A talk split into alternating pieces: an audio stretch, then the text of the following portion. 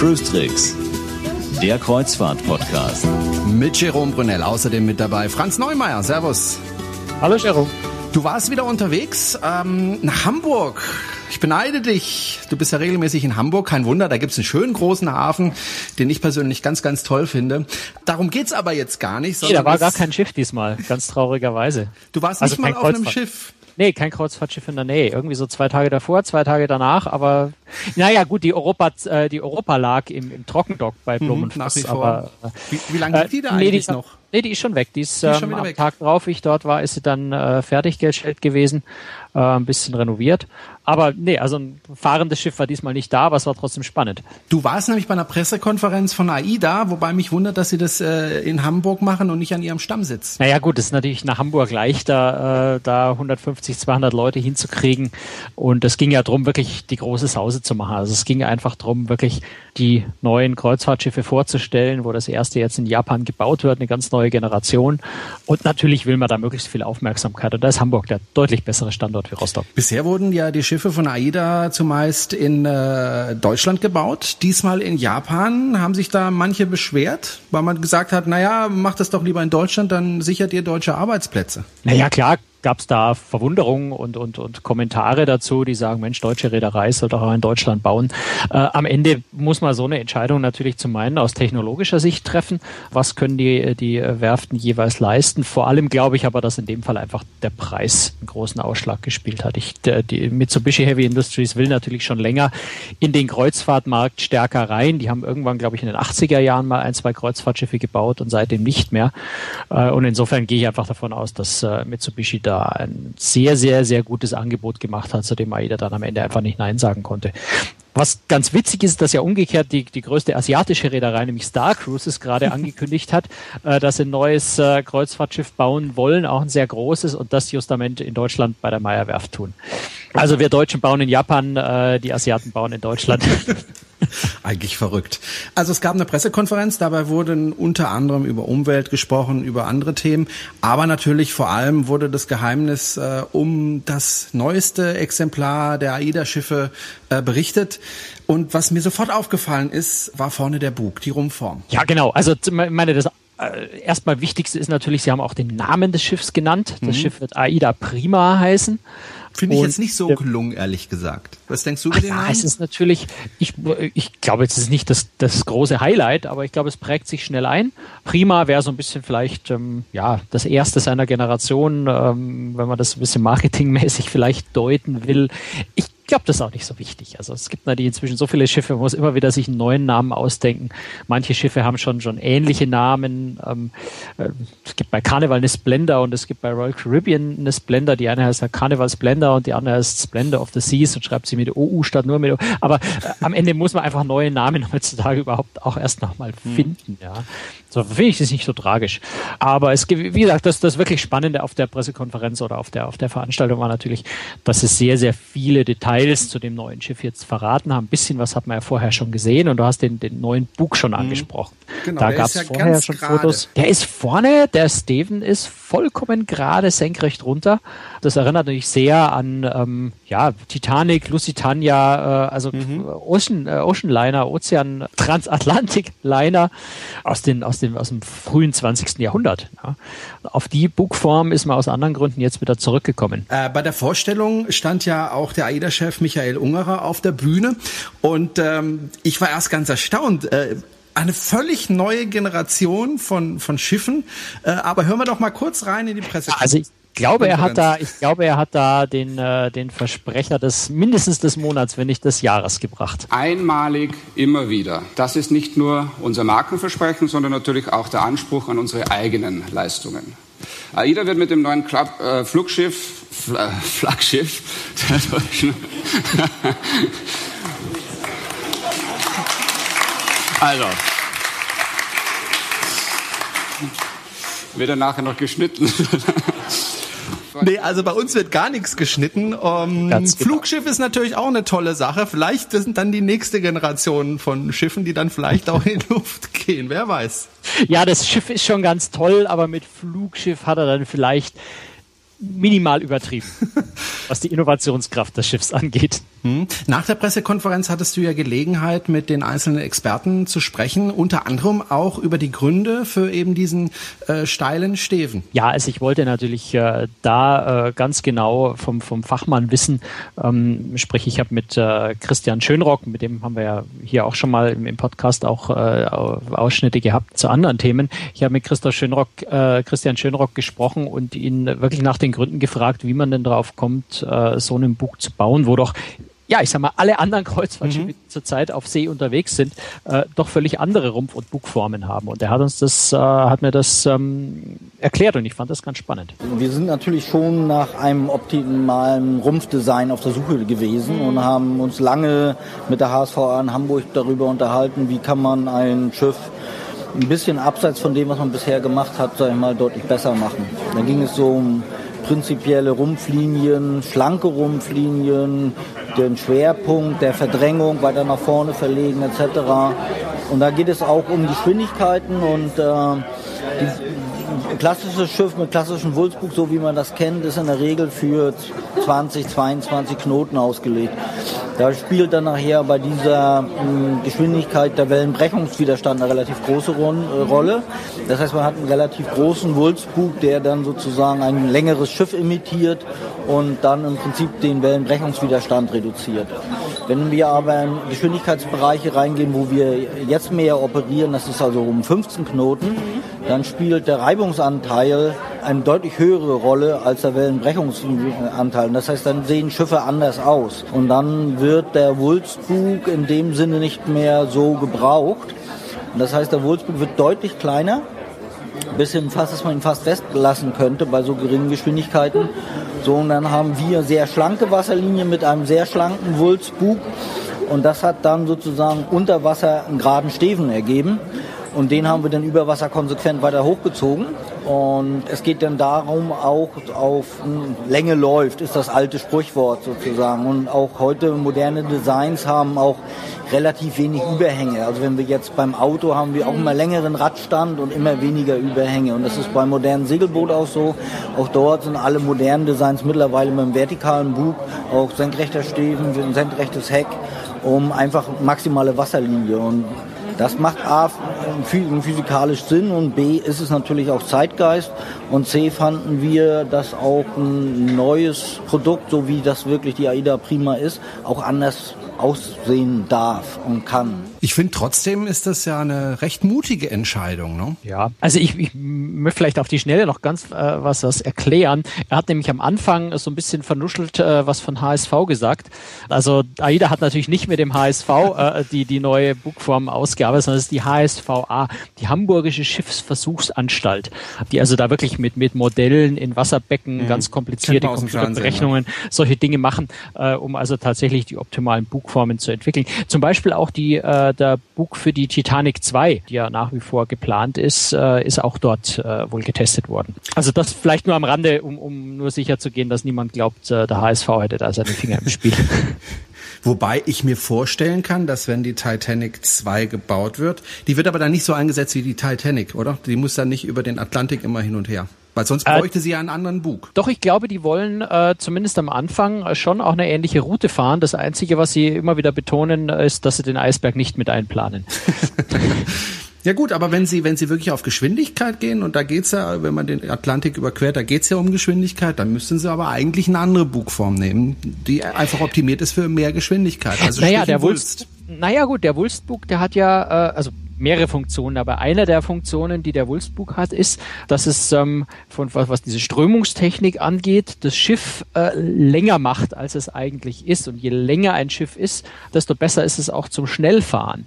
Ja, das heißt, zum Beispiel die Queen Mary 2 ist ja auch speziell für Transatlantik äh, ausgerichtet. Die ist, äh, was, was die Länge angeht, das zweitlängste Schiff, was Passagiere angeht, irgendwo hinter, hinter ferner liefen.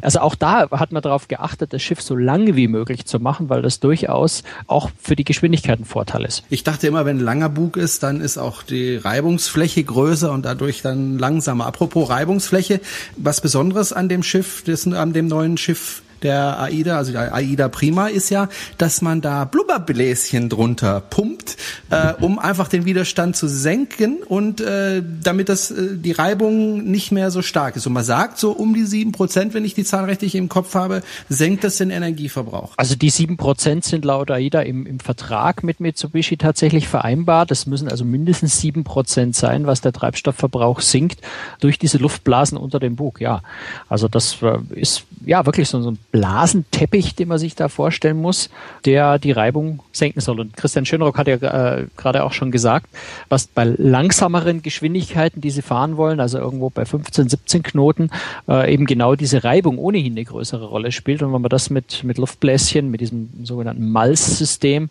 noch weiter reduzieren kann, hat das bei Langsamfahrt dann offensichtlich wohl eine noch stärkere Wirkung als bei schneller Fahrt. Äh, das ganze Schiff wurde auch gezeigt äh, in, in der Grafik, also so eine Animation auf der Pressekonferenz. Und irgendwie sieht das Schiff doch ziemlich anders aus als viele andere Schiffe. Also so ein Schiff in dieser Form beziehungsweise mit den ganzen Aufbauten da drauf, das fand ich schon sehr ungewöhnlich. Ich kann nicht mal sagen, warum, weil es waren alles so irgendwie bekannte Dinge, also die es auch auf ja. anderen Schiffen gibt. Aber in der Form oder in der geballten Menge habe ich das, glaube ich, noch nicht gesehen. Also das Interessante an der Aida Prima ist natürlich, dass es als Ganzjahresschiff gebaut ist. Die Aida Prima soll ja in Hamburg stationiert werden und zwar ganzjährig. Das heißt, sie soll wirklich das gesamte Jahr, also auch im tiefsten Winter von Hamburg aus fahren und ist dementsprechend dafür konzipiert, eben auch bei schlechtem Wetter, bei kaltem Wetter, bei Schneefall, ja, was im Januar nicht so ungewöhnlich in, auch in Hamburg ist, tatsächlich ein schönes Kreuzfahrterlebnis bieten soll. Deswegen hat AIDA zum Beispiel äh, gerade oben auf den, auf den Sonnen, auf Pooldeck zwei ja, große, sie nennen es Foliendächer also ganz, ganz große überdachte Bereiche, die mit einer Folie oder Glas ähm, überdacht sind, die wohl UV-durchlässig sind. Also man kann sich da durchaus zum Bräunen in die Sonne auch legen unter den Glasdächern. Also einen Strandbereich und dann nochmal einen mehr für, für auf Action ausgerichteten Bereich mit, mit Wasserrutsche und Klettergarten und allem möglichen. Alles eben überdacht, aber mit Glasdach, sodass das Schiff auch im Winter ja sich vielleicht so ein bisschen anfühlt wie ein Karibikschiff, auch wenn man gerade in der Nordsee äh, bei minus fünf Grad unterwegs ist. Sind die wirklich so schützend, dass man da wirklich draußen, also draußen in Anführungszeichen, baden kann? Ja, davon gehe ich jetzt mal aus, wenn AIDA das so konstruiert ist. Äh, noch existiert es natürlich nicht und das muss man in Realität mal anschauen. Aber klar, es gibt ja auch so verschiebbare Glasdächer auf, auf vielen anderen Schiffen schon, die eher in nördlicheren Bereichen eingesetzt werden, wo das ja sehr viel Sinn macht, wo ja auch der Pool unter diesen Dächern ist. Und klar, also da ist dann eine ganz normal klimatisiert, ist eine Klimaanlage drin, die das auf beliebige Temperaturen bringen kann. Im Sommer wird man wahrscheinlich eher kühlen müssen darunter, im Winter wird man eher heizen müssen. Aber das kann man, kann man ganz sicher auf eine schöne Temperatur halten, sodass man dann in dem Beachclub, wie der eine Bereich heißt, ja, vermutlich äh, auch wenn es draußen schneit, unter Palmen äh, sich wie am Strand fühlen kann. Wobei man muss ja. auch sagen, für den Sommer kann man die Dinger dann auch öffnen. Also an den Beachclubs mhm. sind wohl oben äh, Fenster, die man öffnen kann. Äh, in dem anderen Bereich, dem Four Elements, also da wo die Wasserrutschen und Klettergarten und sowas drin sind, kann man zumindest wohl sehr große Türen zur Seite dann aufmachen. Also im Sommer kriegt man dann durchaus auch die frische Luft von draußen ab, wenn es draußen warm genug ist, dass es Sinn macht. Kommen wir mal zum Antrieb dieses Schiffes. Da gibt's jetzt auch wieder eine Neuerung, zumindest für AIDA eine Neuerung, nämlich die Asipods. Wenn ich mich richtig erinnere, hatten wir uns mal über Asipods unterhalten im äh, Zusammenhang mit äh, der Queen Mary 2, mhm. auf der du ja warst. Da hatten sie ja auch Asi oder haben sie Asipods, aber sie hatten große Probleme äh, mit den mit den Antrieben. Äh, die sind auch gerne mal ausgefallen. Diese Probleme scheint man jetzt im Griff zu haben. Ich denke, sonst hätte AIDA sich nicht dafür entschieden. Ja, also es gibt bei ABB, die ja, also Assipod ist ja eigentlich sowas wie Tempo, ne? ähm, äh, Taschentücher, ähm, eigentlich eine Markenbezeichnung, die eigentliche richtige, hm. korrekt technische Bezeichnung ist Pod-Antrieb. Assipod ist also die Marke von, äh, von ABB und die haben äh, diese neuen XO-Pods entwickelt, die wohl jetzt so zuverlässig sind, jedenfalls sagt AIDA das, dass die so zuverlässig sind, ähm, dass AIDA sich entschieden hat, von dem bisherig bei allen Schiffen eingesetzten Schraubenantrieb, äh, also Propellerantrieb ja eigentlich, äh, wegzugehen und tatsächlich bei der AIDA Prima äh, das erste Mal auf äh, Podantrieb zu setzen. Aber ich habe mir das auch äh, von Christian Schönrock nochmal im Detail erklären lassen, warum man sich technisch nun tatsächlich für Pods entschieden hat, obwohl man bisher wirklich auf die Propeller äh, geschwör, geschworen hat. Also die Pods Pots äh, haben natürlich unschlagbare Vorteile bezüglich der Manövrierfähigkeit. Pots waren aber in der Vergangenheit durchaus auch anfällig, waren noch nicht wirklich teilweise betriebssicher. Nun muss man aber den Herstellern, speziell ABB, zugestehen, dass sie sehr viel gelernt haben in den letzten Jahren, Jahrzehnten und jetzt mit dem XO-Pot einen völlig neuen Pot rausgebracht haben, der eine ganz andere Lagerungstechnik hat und der alle diese Erfahrungen der letzten Jahre eingeflossen hat und der per se von der Konstruktion an diese Risiken nicht mehr in sich birgt. Und gleichzeitig war ABB uns auch in der Lage, Garantien zu geben, die dann reflektieren, dass man dieses Schiff in einem fünf Jahre Dockungsintervall wirklich betreiben kann. Und von der Warte her sehen wir diese Risiken nicht mehr und dann sehen wir, das Positive an einem Pod ist, dass er A, sehr effizient ist, aber vor allen Dingen, dass er eine ungleich höhere Manövrierfähigkeit des Schiffes gewährleistet.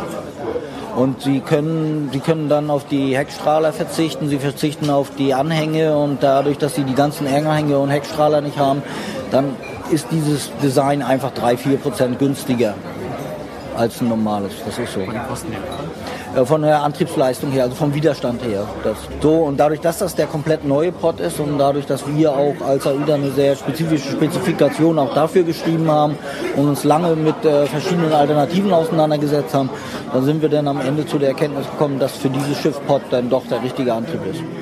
Da ist AIDA äh, quasi dort angekommen, wo ganz viele andere Reedereien schon länger sind, die aber, wie du wieder schon erwähnt hast, bei der Queen Mary 2, aber auch ähm, die, die Millennium-Klasse bei, äh, Klasse bei Celebrity zum Beispiel hat äh, immer wieder ganz erhebliche Probleme mit den Pod-Antrieben. Also da haben sie vielleicht schlauerweise lange genug gewartet, bis die Technik so weit entwickelt ist, dass sie jetzt Geräte haben, die hoffentlich zuverlässiger funktionieren. Hm. Vielleicht, äh, wer diese Maschinen nicht kennt, das sind ja im Grunde Elektromotoren, die unter dem Schiff hängen mit einem Propeller dran und dieser Propeller oder der gesamte Motor ist ja drehbar um 360 Grad. Ist das so richtig? Genau, ja. Hängen und sind vor auf, allem sind ja? vor allem zu normalen Propellern auch der wesentliche, also ein entscheidender Unterschied, dass diese Propeller ziehen und nicht drücken. Also ein Propeller bläst ja Wasser nach hinten raus. Mhm. Ähm, diese Pots stehen eigentlich verkehrt rum und, und ziehen das Schiff vorwärts, interessanterweise. Also wie was auch noch ein paar Vorteile hat. Flugzeug. Ja, also in, Oder ein entfernte, entfernte, ja. ja. Wobei der Propeller am Flugzeug natürlich eher weiter vorne angesiedelt ist. Äh, am Schiff sind die Pots trotzdem hinten am Heck des Schiffs. Dann wundert mich aber, ähm, dass äh, vorne kein Pot hängt. Denn äh, um das Schiff wirklich absolut manövrierfähig zu machen, bräuchte ich doch dann eigentlich auch vorne so einen Pot, um eben das, den vorderen Teil des Schiffes zu bewegen, nach ja, zur vorne, Seite. Vorne reichen die Seitenstrahlruder. Also das sind dann Propeller, die im Bug integriert sind mhm. äh, und die kräftig zur Seite blasen. Das reicht in Kombination mit den, mhm. äh, mit den Pots hinten, äh, um das Schiff wirklich auf dem Teller zu drehen. Das heißt, man spart sich nur die Seitenstrahlruder hinten. Ja. Aber nicht vorne. Da braucht man sie nach wie vor. Vorne, vorne braucht man die nach wie vor und da machen sie auch sehr viel Sinn. Hm. Darauf wollte ich nämlich ich, hinaus, hätte mich gerade ja. gewundert. Äh, jetzt mal insgesamt. Ist es ein Schiff, äh, auf dem du gerne reisen würdest? Also ich bin ganz neugierig und ganz gespannt drauf. Es ist natürlich ein Schiff, was fast so ein bisschen undeutsch ist, weil es nämlich äh, das Schiff selbst schon fast die Destination wird. Bisher sind ja deutsche Schiffe sehr viel stärker daraus ausgerichtet, dass man sagt, man hat ein möglichst kleines Schiff und, und das soll ganz wunderschöne äh, Ziele ansteuern. Äh, und mich interessiert eigentlich nur, wo das Schiff hinfährt und nicht, was das Schiff selber macht. Ähm, und die AIDA Prima ist sehr, sehr viel stärker darauf ausgerichtet, dass man sich wirklich an Bord selber äh, wohl, also wohlfühlen tut man sich am Kreuzfahrtschiff immer, aber dass an Bord selber genügend Attraktionen sind, äh, die mich vielleicht auch durchaus mal davon abhalten, überhaupt an Land zu gehen, weil das Schiff selber spannend genug ist. Also grob gesagt in Richtung dessen, was zum Beispiel Royal Caribbean mit einer Oasis of the Seas macht oder, oder Norwegian Cruise Lines mit einer Breakaway macht, die alle an Bord so viele Attraktionen haben, dass das Schiff selber schon zum Teil der Grund ist, warum ich die Kreuzfahrt buche und, und nicht mehr hauptsächlich äh, die Destination, wohin gefahren wird. Das ist so ein bisschen Trend, den ich an dem Schiff schon sehe. Und auch deswegen finde ich es ganz spannend. Ich bin vor allem neugierig auf diese riesengroßen ähm, Glas- oder Foliendächer, äh, wie sich das anfühlt, ähm, ob man sich da eingesperrt fühlt oder ob sich das wirklich eher dann so anfühlt, ja, vielleicht wie sowas wie das Tropical Island oder, oder, oder Center Parks, die ja mit ähnlichen Techniken arbeiten und da eine, eine karibische Welt im Winter vorgaukeln. Das kann ich mir vorstellen, dass ganz viel Spaß macht. Hm. Äh, die meisten Schiffe haben ja irgendeine Attraktion, die kein anderes AIDA-Schiff hat. Ich denke da zum Beispiel an die Bierbrauerei ähm, auf dem Schiff, wo Bier gebraut wird aus dem Wasser, das sie aus dem Meer äh, abschöpfen. Äh, Gibt es irgendwie eine besondere Attraktion auch auf der AIDA Prima? Ja, diese, also denke schon, der Beach Club, diese riesengroße äh, überdachte äh, Strandbereich ist natürlich was Besonderes. Ansonsten Wasser, zwei große Wasserrutschen, also Parallelrutschen, die AIDA Racer, wo man also Rennen gegeneinander rutschen kann quasi, die also genau gleich lang sind, links und rechts jeweils äh, am Schornstein vorbei oder am Schiff das vorbei. Können wir zwei ja mal probieren. Ja, das sollten wir auf jeden Fall tun, wenn das Schiff dann mal da ist. Nach seiner langen Weltreise von Japan. Aber ich gewinne. Ist. Ähm, das können wir dann gleich Anfang Februar oder so probieren. Mhm. Dann können wir auch gleich die Allwettertauglichkeit des Schiffs ausprobieren. Wobei der Einstieg, wenn ich, ich bin mir jetzt nicht ganz sicher, aber ich glaube, der Einstieg zu den Rutschen war außen. Also da muss man dann, glaube ich, schon mit einem sehr warmen Bademantel äh, hochsteigen, um, um beim Weg zum Einstieg der Rutsche nicht zu erfrieren. Ja, Franz, da heißt es dann halt Mann oder Memme. Ja, also das musst du mir aber jetzt nicht sagen. Ich habe auch im April bei, glaube ich, 5 Grad Außentemperatur die Freefall-Rutsche auf der Norwegian Breakaway getestet. Äh, und zwar mehrfach.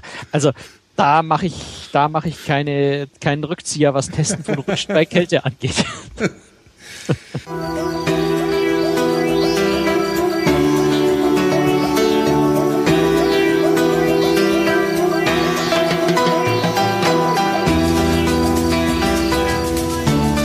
Sie hören der Kreuzfahrt-Podcast. Äh, jetzt gehen wir mal weg von der AIDA äh, hin zu einem ganz anderen Thema. Ähm, Franz, als ich mit dem Schiff unterwegs war, zuletzt mit dem Mein Schiff 2, ist mir aufgefallen, dass zwischen manchen Städten, die wir besucht haben, sehr langsam gefahren wurde. Und ich habe mich gefragt, warum, weil man hätte doch mehr äh, Städte anfahren können, wenn man das Schiff hat hätte schneller laufen lassen.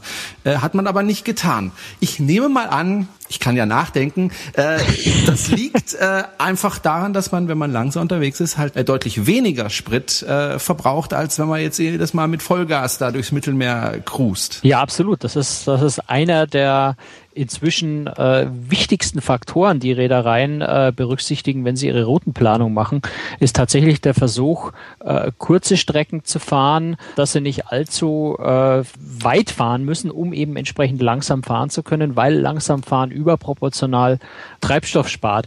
Da können wir jetzt trotzdem noch mal kurz zu AIDA zurückspringen. Ich habe nämlich äh, Christian Schönrock, also den, äh, den Neubaudirektor von AIDA, auch noch mal genau zu dem äh, Thema gefragt, äh, was Geschwindigkeit und Treibstoffverbrauch angeht und er erklärt das ganz gut. Also die maximale Geschwindigkeit, das war ja früher hat man immer Geschwindigkeit, Geschwindigkeit, schnell, schnell, schnell. Also ein Schiff, was 21, 22 Knoten fährt, verbraucht doppelt so viel Treibstoff oder mehr als doppelt so viel Treibstoff als ein Schiff, was 15 Knoten fährt oder 17 Knoten. Das hat also sozusagen mit der Geschwindigkeitsfunktion, weil der, der, der steigt der Widerstand exponentiell. Die Kurve ist nicht gerade, sondern die Kurve ist also eine x hoch 2 Kurve sozusagen.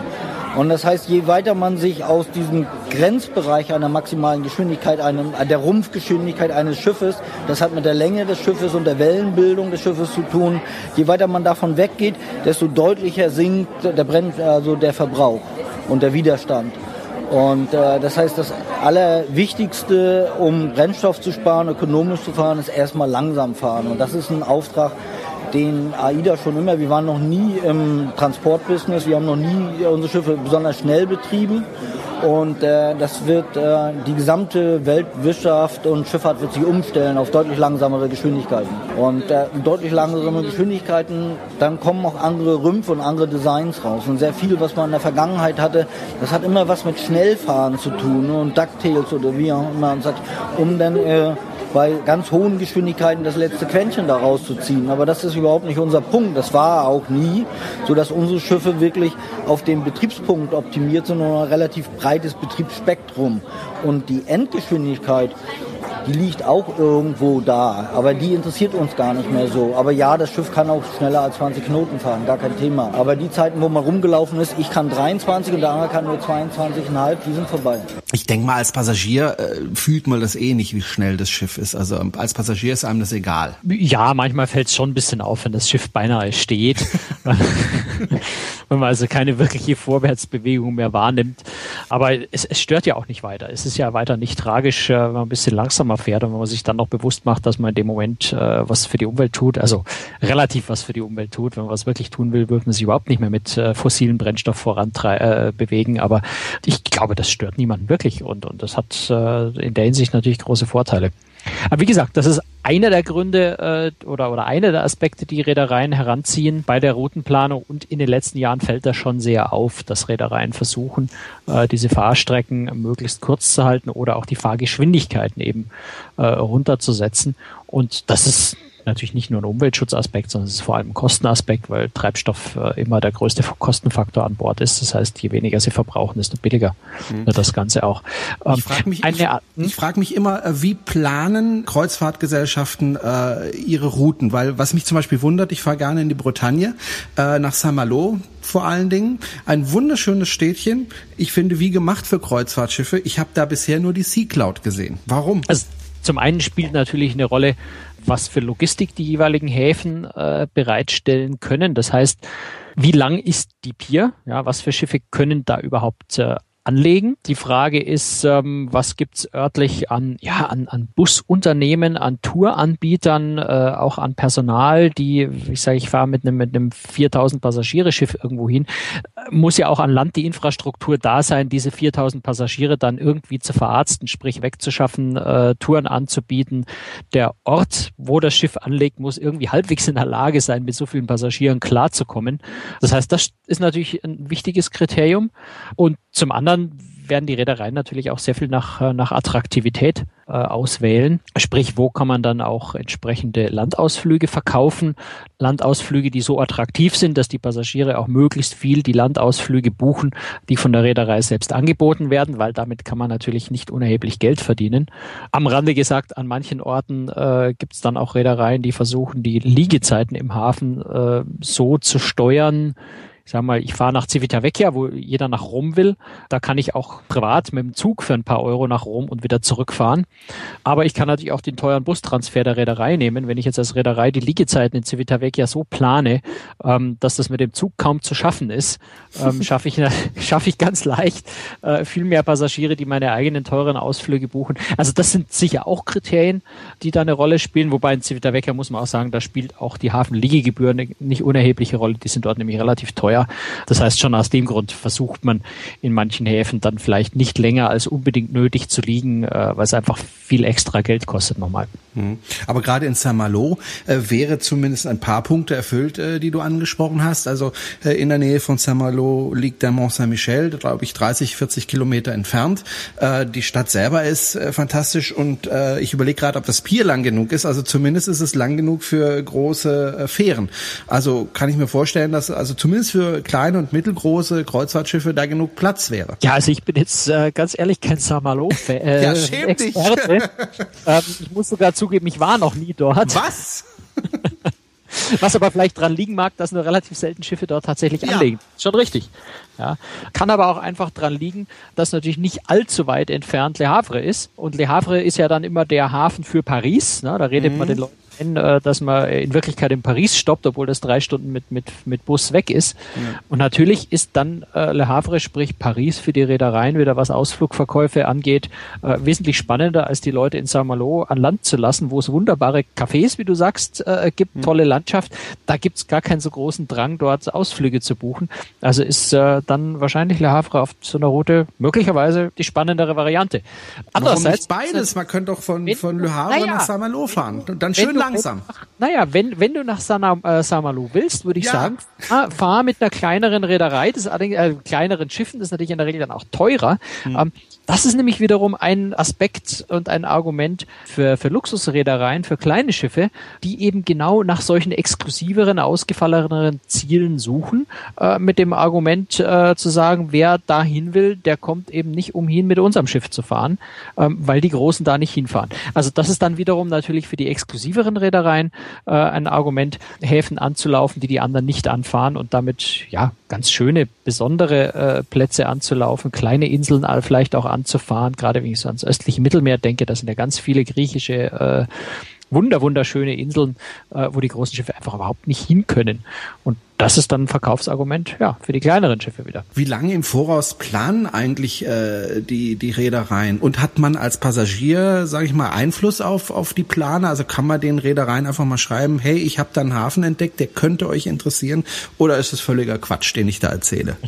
Ja, also äh, zum einen die Planung im Voraus mehrere Jahre. Ja, also speziell, wenn ich sagen wir, ich will Dubrovnik anlaufen, so einer der begehrtesten Häfen im östlichen Mittelmeer. Wenn ich Dubrovnik anlaufen will, muss ich da schon sehr, sehr lange vorher äh, sehen, dass ich überhaupt noch einen Tag finde, der auch in meine restliche Route reinpasst, wo dort noch eine Möglichkeit ist, äh, im Hafen einen Platz zu finden. Also insofern muss da sehr, sehr lange voraus äh, geplant werden.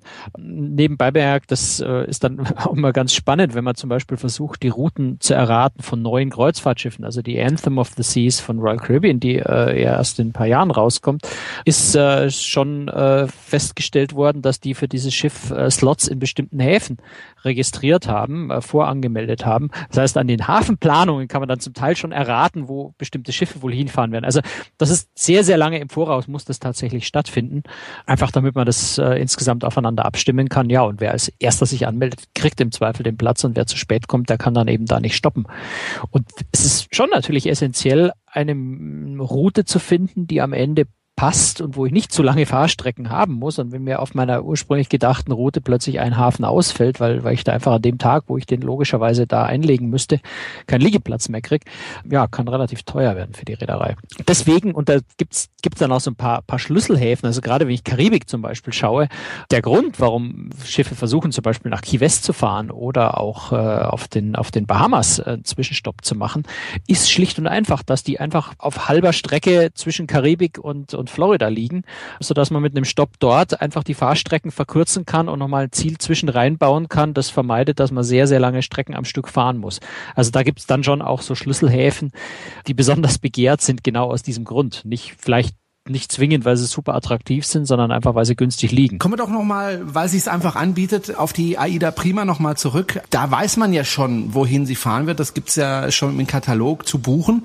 Äh, wo wird sie denn fahren? Sie fährt von Hamburg los. Da gibt's ja nicht so dolle Destinationen, oder? Von dort. Ja, also da gab's bei der Präsentation, hat man so das eine oder andere bisschen unzufriedene Gesicht vielleicht gesehen bei der Route. Die AIDA Prima wird von Hamburg äh, nach Southampton fahren. Das ist natürlich der Hafen für London. Dann nach Le Havre, haben wir gerade schon gesagt, für Ausflüge nach Paris, dann nach Seebrügge, da ist Brüssel ganz in der Nähe äh, und Rotterdam, von da aus kann man auch nach Amsterdam, aber Rotterdam finde ich eigentlich auch schon ganz schön, dann wieder nach Hamburg zurück. Das, warum viele so ein bisschen die Mine gezogen haben, ist, weil die Aida Prima das tatsächlich das gesamte erste Jahr ausschließlich diese Route fährt. Keinerlei Variationen, immer samstags ab Hamburg äh, sieben Tage diese Route. Und ich habe mich da auch mit dem äh, Vertriebsdirektor von AIDA ein bisschen unterhalten.